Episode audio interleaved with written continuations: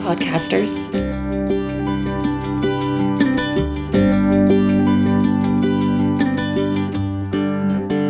Over the course of this podcast, I plan to share with you my life stories and recollections, all of which have shaped my identity while on my road to recovery with mental illness and addictions.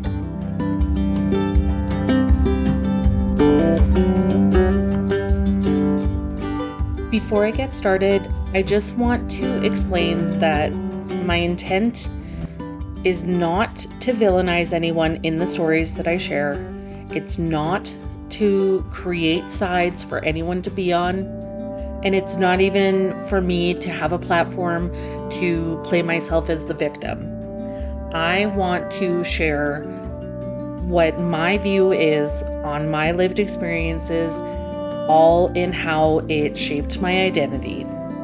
So, my intent with each episode is actually the five following items one, to encourage story sharing by, and reducing stigmas, two, to promote the pursuit of recovery journeys that are thoughtful and unique to each person's needs, motivation styles, and comfort levels. Three, I want to inspire others by leading by example in open and honest recovery and wellness while continuing to learn, grow, and adapt. Four, I want to bring to light the ignorance, stereotypes, biases, and stigmas associated with mental illnesses, including addiction. And finally, I just want to support the understanding that each story in a person's life will contribute to shaping identity.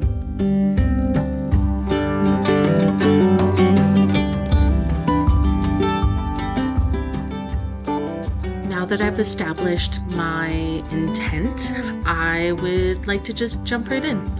Um, so, yeah, are you ready for some vulnerability? Here it is.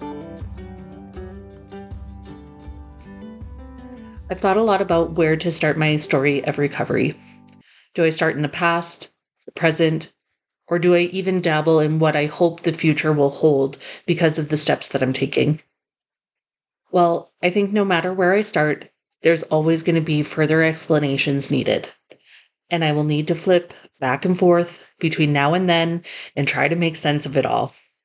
I will do my best to be as clear and organized as my scattered ADHD mind will allow. For some starting notes, I just want to say that I'm I'm not a doctor. I can't diagnose, I can't prescribe or insist on any treatment or course of action even if I was in one of those positions, it's firmly my belief that recovery is unique and there is no one size fits all to prescribe to. I will, however, share what has worked for me and hopefully that inspires others to find what works for them. Second, I want to explain that my lived experience lies within the following. I was diagnosed with depression and anxiety at a very young age when I started going to a counselor after my parents' separation. I think I was about 8 or 9 and most more recently I was diagnosed with borderline personality disorder. For those that don't know what borderline personality disorder entails, um, just a little bit about it. It essentially affects the way that I perceive myself and how I perceive others. Um, so I've always kind of never been able to look at myself with an unbiased lens or look at myself in a way that is truly reflective of who I am. Um, and I mean, I am getting better at self awareness and self reflection. Um, and it is possible to recover from borderline personality disorder. So maybe I'm, maybe I'm on my way. But I, yeah, have just always had this misperception of myself and others. Um, in addition to that, I also have really intense abandonment issues. What's interesting to me about my abandonment issues is that I also have really inappropriate and intense spouts of anger, um, typically misdirected anger. And so I think that it just is ironic that I'm so worried about people leaving me. And yet, this part of my personality disorder, you know, um, not expressing my feelings very well. And it comes out very angrily sometimes. And I mean, I don't blame people for not wanting to be around that or not wanting to put themselves in a position where they're being blamed blamed or um, held accountable for someone else's rage. On top of that, I really have fluctuating mood swings. Um, I can go from super low, depressed, hating myself, hating life, um, all the way up to a point of mania, super happy, super energetic, taking on all the tasks and overwhelming myself with too many things to do and too many commitments. So there's there's that too. There's a lot that plays into my ability to build and maintain relationships and so I am very lucky for the ones who have stuck around and are allowing me this opportunity to learn and grow, especially from my mistakes, um, and you know, be a be a human and head down this road of recovery. One more thing I'd like to add about borderline personality disorder is that I really struggle with suicide ideation. And it's something I've struggled with for a long, long time. And something that, you know, I've worked on in therapy is that something that kind of triggers this ideation is rejection and abandonment. And so I've had to really learn about the steps I can take to not go down that path and to put myself in a more positive light and direction. So, that in a very small, very summarized nutshell is my experience with borderline personality disorder. Further down the list of my lived experience is with ADHD. I also have a binge eating disorder. And oh, and the binge eating disorder is actually, as I found out, a symptom of BD, BPD, which is borderline personality disorder. Um, it's essentially just one of the many impulsive behaviors I could exhibit.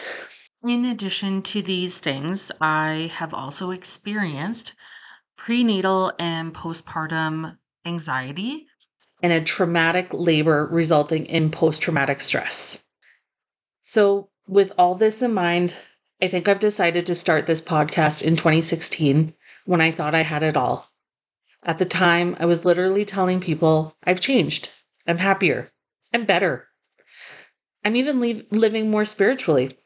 You can't see me, but I'm kind of giving myself a little bit of an eye roll I was the skinniest, fittest, and most strong I had ever been in my entire life, which was huge for me because body image has always been one of my biggest struggles, and admittedly, it still is.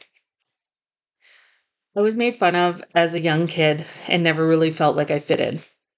A lot of the time, my inner dialogue was saying it was because I was bigger, I had a big nose, a witch chin, I didn't look the part of a nice girl.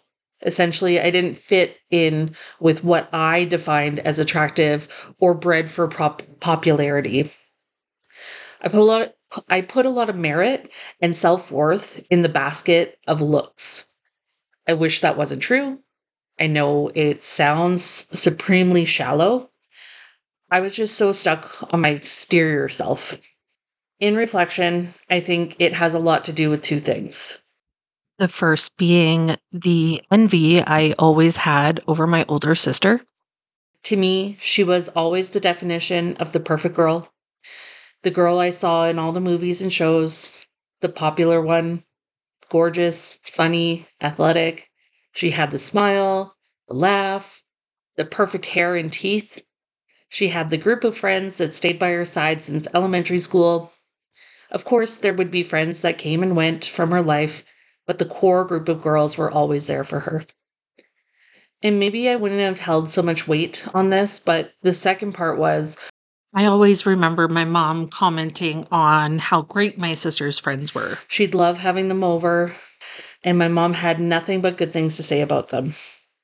A lot of the friends I had in elementary, my mom told me from a very young age that they were just using me and that none of them actually liked me. And she would always say mean things about them when they'd leave earshot. Her common choice of phrase was how fake so and so was, or how annoying another was. I remember her making comments to me about how she wished I could make friends like my sister. I had felt good about the ones I called my best friends, but somehow they never measured up in my mom's books and always put me on the defense in case she was right. Comments from my mother are constantly flashing in and out of my head. As a reminder, I'm not trying to villainize anyone.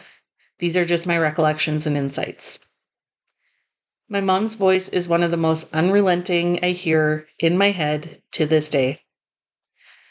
When I finally pushed a childhood friend of mine away by being toxic in 2019, I remember thinking to myself, my mom was right. That this friend never truly liked me. My inner dialogue consistently highlighted the idea that I would never hold on to friends, and even if I did, they would have ulterior motives to be to, for being associated to me. So to me, this was just a matter of time. And at first, I definitely summed it up as fate. One of the biggest struggles I've had in in my life is surrounding relationships. You'll hear more about that if you keep tuning into this podcast. So I think I'm right I'm already jumping all over the place. Let me get back to the original point. There's lots of time to go into my mommy issues, self-image and relationship issues. So anyway, in 2016, to say the least, I was feeling great. I had finally felt good about my exterior look, I had just rekindled a relationship with an ex boyfriend of mine, whom I had actually been with most of my young adult life. And so I was really excited. We were getting back on track, mending things that had previously been broken. And it felt like we were both different and better people for what had happened. And we were moving forward. I was working a good paying job with a pension in a field where I ultimately loved the scope of work that was being done. I felt like under the right circumstances, I'd be able to make a difference in the line of work I was in. I was also living in my hometown, close to family and friends. Life was good. A big piece missing to this mania that I didn't realize at the time was that I was recovering from jaw surgery, which doesn't sound related, but let me explain. This surgery had inadvertently resulted in lots of walks, a passion for the gym, as well as eating healthier. Surprisingly, after on a long liquid diet for about six weeks, a little more, I think my taste buds and mind may have done a reset. For whatever reason, all I wanted were oven roasted vegetables.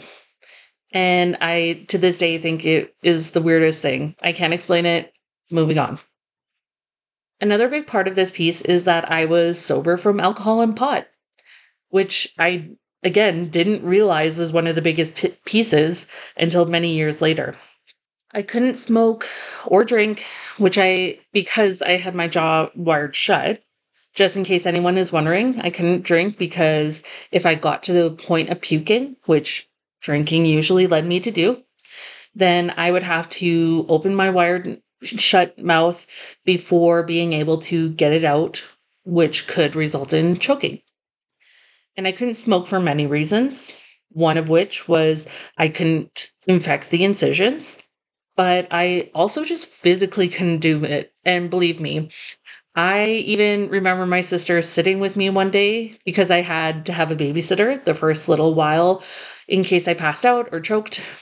So she was sitting with me, and my sister started smoking some pot. And I gave her those puppy eyes and probably even cried at her a little bit.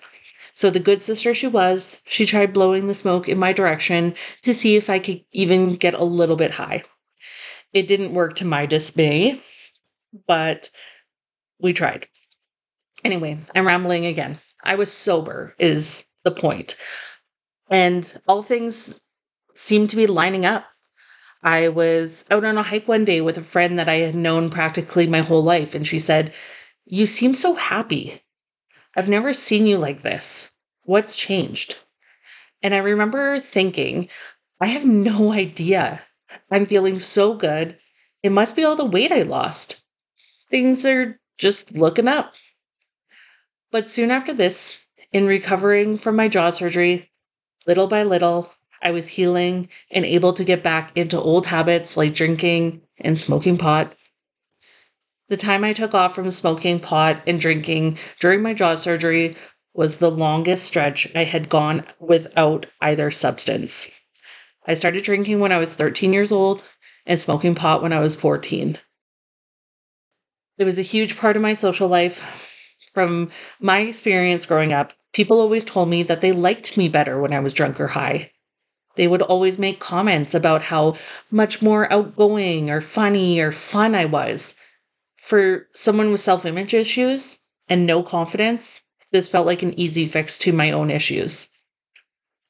All I had to do was drink and smoke my face off, and I would find the acceptance that I was always looking for. Plus, the actual socialization part would become easier. With my inhibitions lowered, it was easier to make conversation, smile, and talk to people that I otherwise would feel I have no right in talking to. And on top of all that, if I did something stupid or felt dumb, I could blame it on being drunk or high. I really felt like my relationships relationships at the time depended on this version of me. I depended on this version of me. I definitely had worries that if I stopped doing these things that I would have lost the those closest to me. I mean, I did eventually end up losing a lot of them, but that was a cause of my own reckless behaviors and actions. Again, another story for another day. So anyway, I kept drinking, kept smoking. It was escalating to a point where I was smoking every day, and I would often drink not excessively every single day, but definitely at least four or five days of the week, which I wish I could say was my drinking, was when my drinking was at its worst. It got to a point where I used these substances as an excuse for behaviors and decisions I was making. I hurt a lot of people this way, and I have a lot of shame and guilt over what happened during this time in my life. After the last couple of years in therapy, I'm starting to come to terms with the fact that all I can do now is try to sort it all out with my psychologist, learn, grow, and not repeat the mistakes of my past. I've often thought about reaching out to those I've hurt to try and apologize, maybe even explain. But I remember one of the people I lost in all of this telling me one time that when someone is toxic, you need to just cut them out of your life. And I knew I was the toxic piece. So I haven't wanted to interject myself into these people's lives to bring up past when everyone has moved on and bring my toxicity back to them. And don't worry, I will eventually explain all these things in more detail. But in all honesty, I'm still spiraling with shame I'm still working out a lot of the feelings I have associated to this time in my life. And, you know, once I get it better sorted out, I hope I'll be able to talk about it. Shame for me is huge. I'm learning to confront it, learn from it. I'm just not quite there yet. So, again, anyway, I was making re- reckless decisions, and ultimately, it resulted in a definitive breakup, loss of friends, loss of respect from others and myself, a ton of shame, embarrassment, and guilt, and a move across the country to get away from it all, start fresh. A lot of what I was made, a lot of what was making me happy, or I thought was making me happy, wasn't at all. And after a trip with some girlfriends out west, I had it in my mind that to get out of town, um, the town I essentially grew up in, was the the fix to my problems, all of my problems. I wish so hard for that to be the case and that it would be that easy. Unfortunately, I did learn that shame travels, behaviors and actions are not location oriented. And if you don't do something to change it or do serious and genuine self reflection, it's like a sink full of dishes when you live alone. No one else is going to do the work for you. And if you don't, the dishes are just going to keep being there and they're going to be waiting for you to take care of them. And sometimes the pile will get bigger and harder to handle. Currently, I believe I've made it to a point in my life where I can safely say, I'm happy. I'm happy that I moved across the country. Um, and to this day, I would say it was the best decision of my life. I'm trying so hard not to knock on wood or be superstitious about saying that out loud. My psychologist and I, and I have discussed at length that it's okay to let myself be in a state of happy without fear of jinxing it. Um, and jinxing it by merely expressing it. So I will say I am happy. But this acquisition of happiness took a long, twisted, rough, and rocky road. It wasn't easy for one second. I had to lean all of my weight, which felt like a weight of 10 million elephants, on my loved ones, my psychologist, my support groups, strategies, meds, and more. All of this learning with the hope that I would get to what felt like an elusive point in my life where I could say I was truly recovering and feeling happy. Over the course of my recovery in the last couple of years, I've definitely feared relapse and picking up old behaviors. I've kept thinking I'm going to screw this up somehow. This is going to be like 2016 again. I'm going to think I'm happy and find some way to self destruct and ruin it all. But I've learned recovery is not linear and no one is giving you a pass or fail. I will have been sober from alcohol for two years this November 2023, or yeah, this November 2023. And I will be clean from pot for one year this October 2023. There's a long road ahead. I definitely recognize that. I also recognize, however, that I'm optimistic. I have the right strategies, the right people, and support mechanisms in place to keep me on this path and I mean, relapses happen and it's all a part of the process. So, a reminder to myself and anyone listening to offer yourself grace. Recovery is hard and it's also fluid and forever evolving. I want to encourage anyone on this journey that if I had to pick up, pick one thing that's made the difference for me, and yeah, it would be hard to just pick one, but if I had to pick, I would say that having key people in my life that I can 100% be open and honest with has made a incredible difference. I thankfully have people in my life that I can share every little thing in my head with, whether it's ugly, shameful, confusing, positive or negative, literally anything. Without these people in my life that are willing to hear the messiness that is in my mind and sometimes even explore what it all means with me, I would still be stuck in my head and feeling so incredibly alone and helpless. Sometimes it's hard to articulate what may be going on in your head. The method that works best for me is definitely definitely by sharing. Sometimes, you know, the phrase word vomiting, uh, just getting it out of your head, saying what you need to say, and I think I started doing this method thinking if I get it out, then whoever is listening can help me tell me what to do. Um, but instead, I've learned that the right people will help you come to terms with what to do and will hold space for you that is free of judgment and allows you to explore what is the right path. It blows my mind to think about this sometimes, and I feel incredibly lucky and grateful to have the people in my life that I'm able to do with do this with and they know who they are. So shout out to you. But it's uh it's just been incredible to find those people. Anyway, I think I've rambled just about enough this episode. This is just a drop in the ocean. I promise with time I will share all the ups and downs of recovery. I hope you will join me in 2 weeks when I post my next episode. This is all I've got to give today.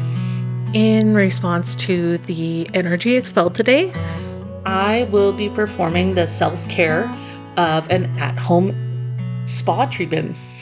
I'm going to do a face mask, an Epsom salt bath, and the works. May even light some candles.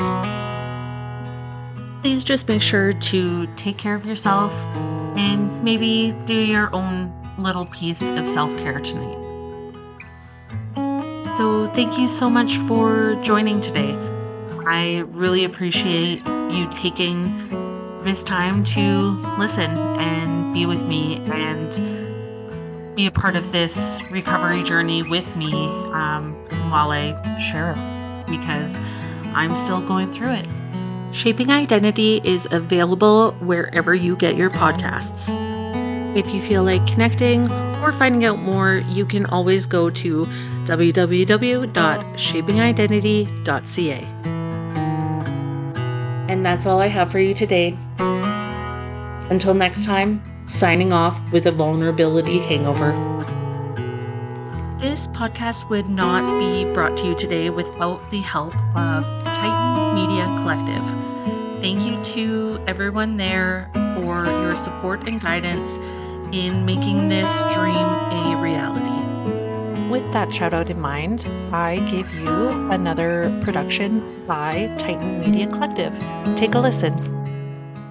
Hi, I'm Nate, And I'm Andrew. and we are the hosts of Two Beards Please podcast.